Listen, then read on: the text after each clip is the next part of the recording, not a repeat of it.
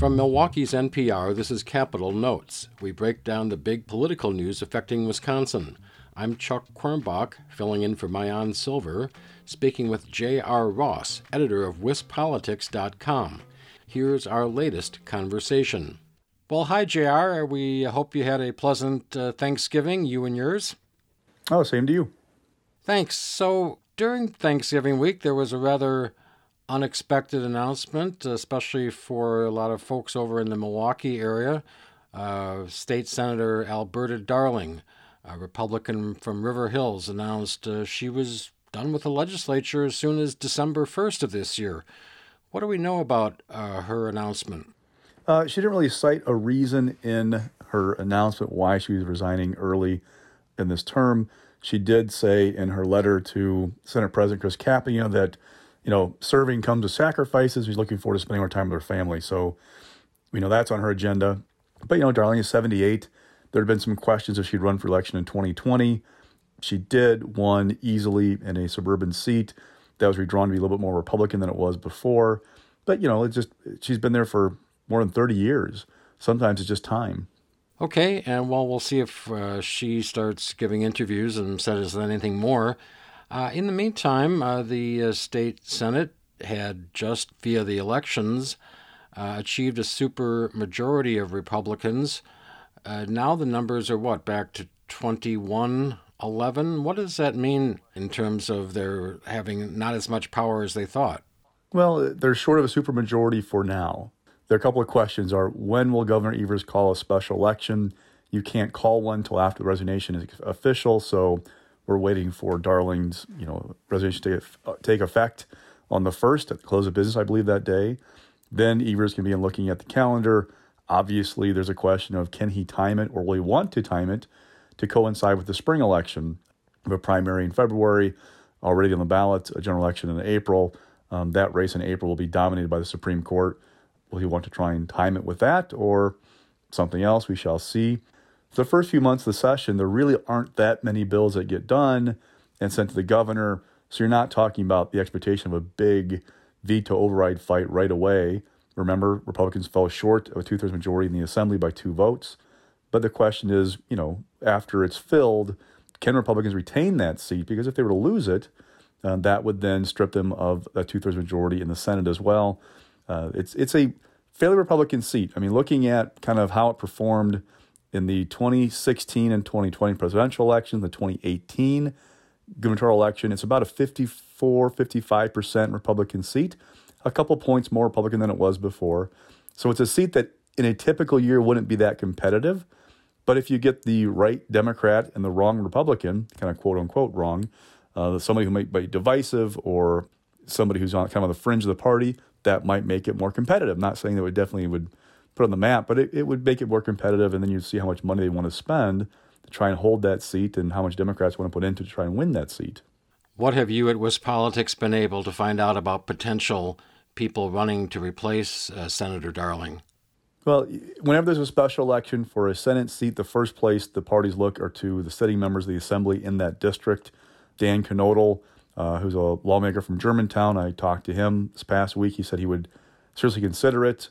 Uh, Janel Brandtjen, a Republican from Menomonee Falls, who has been in the news quite a bit for her fallout with the Assembly Republican caucus, she's in that district.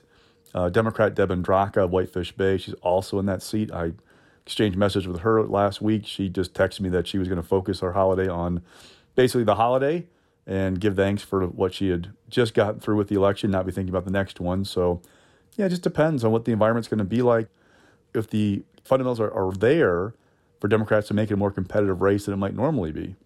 Well, let's stay with the legislature for a moment to talk about a rather big figure, six billion. Uh, there was an estimate of uh, state surplus around that much for what come next June. Uh, how did we get to six billion surplus? Well, a combination of things. Really, uh, COVID money primed the pump, and inflation kind of helped drive things as well. You know, go back and look at 2021 we were in the thick of the, the budget process. Evers had proposed his budget, and then the Congress uh, and President Biden signed off on this new COVID bill that pumped billions and billions of dollars into Wisconsin, as well as other states. Uh, that really drove a huge uptick in uh, revenue projections. At the time, Republican lawmakers went for a tax cut. They didn't spend all of it. They kept some money in the, the bank. Then, as we progressed through in the years since, uh, that COVID money kept you know percolating through the system, and then inflation took off. And inflation is bad for individuals. is great for the state though, because think about like the sales tax. If you paid 100 bucks for a pair of shoes two years ago, now they're 120 bucks. Well, you're paying sales tax an extra twenty dollars on that purchase, right? You're you're driving uh, sales tax collections. Then remember too, we've been kind of seeing this money come in, and it's been building up. And Republicans were like, we don't want to spend this right now. Governor Evers had called for you know various tax breaks during 2022. Republicans dismissed them as election year gimmicks. They also were kind of hoping uh, not just to do, in their words, you know, transformational tax reform or a big tax package. They're hoping to have a Governor Michels that they could work with and get what they wanted done. Now the question is, what kind of compromise can Evers and Republican lawmakers strike? Because you know, last time they sent him a tax cut package, they weren't sure he would sign it. He did end up taking credit for it in the campaign trail because he did sign it, but he wants more money in education. Robin Vos has said, okay, we, will give you more money for education if you do universal school choice. Well, what's that mean exactly? Uh, Governor Evers, one time I talked to him, and he was skeptical of, you know, a universal school choice package that would get his support. Also, Devin LeMahieu, the Senate Majority Leader, he had told me a few weeks ago that he wants to move toward a flat tax. Maybe not do. I think they kind of recognize that getting to a flat, a true flat tax is not going to fly with Evers, but maybe do two tax brackets rather than the four we have. Well, in doing that, they want to elim- or lower the top tax bracket, which is 7.65% on income above around $370,000 for joint married filers. I asked Evers, can you envision signing a budget that has a tax cut for those income earners? And he said no. So, okay, where are we going to see a compromise between Evers and Republican lawmakers? Now, at a luncheon we had last week, both Vos and LeMahieu said they, the governor reached out to them after the election. Uh, they had not really had very close relations the last year or so.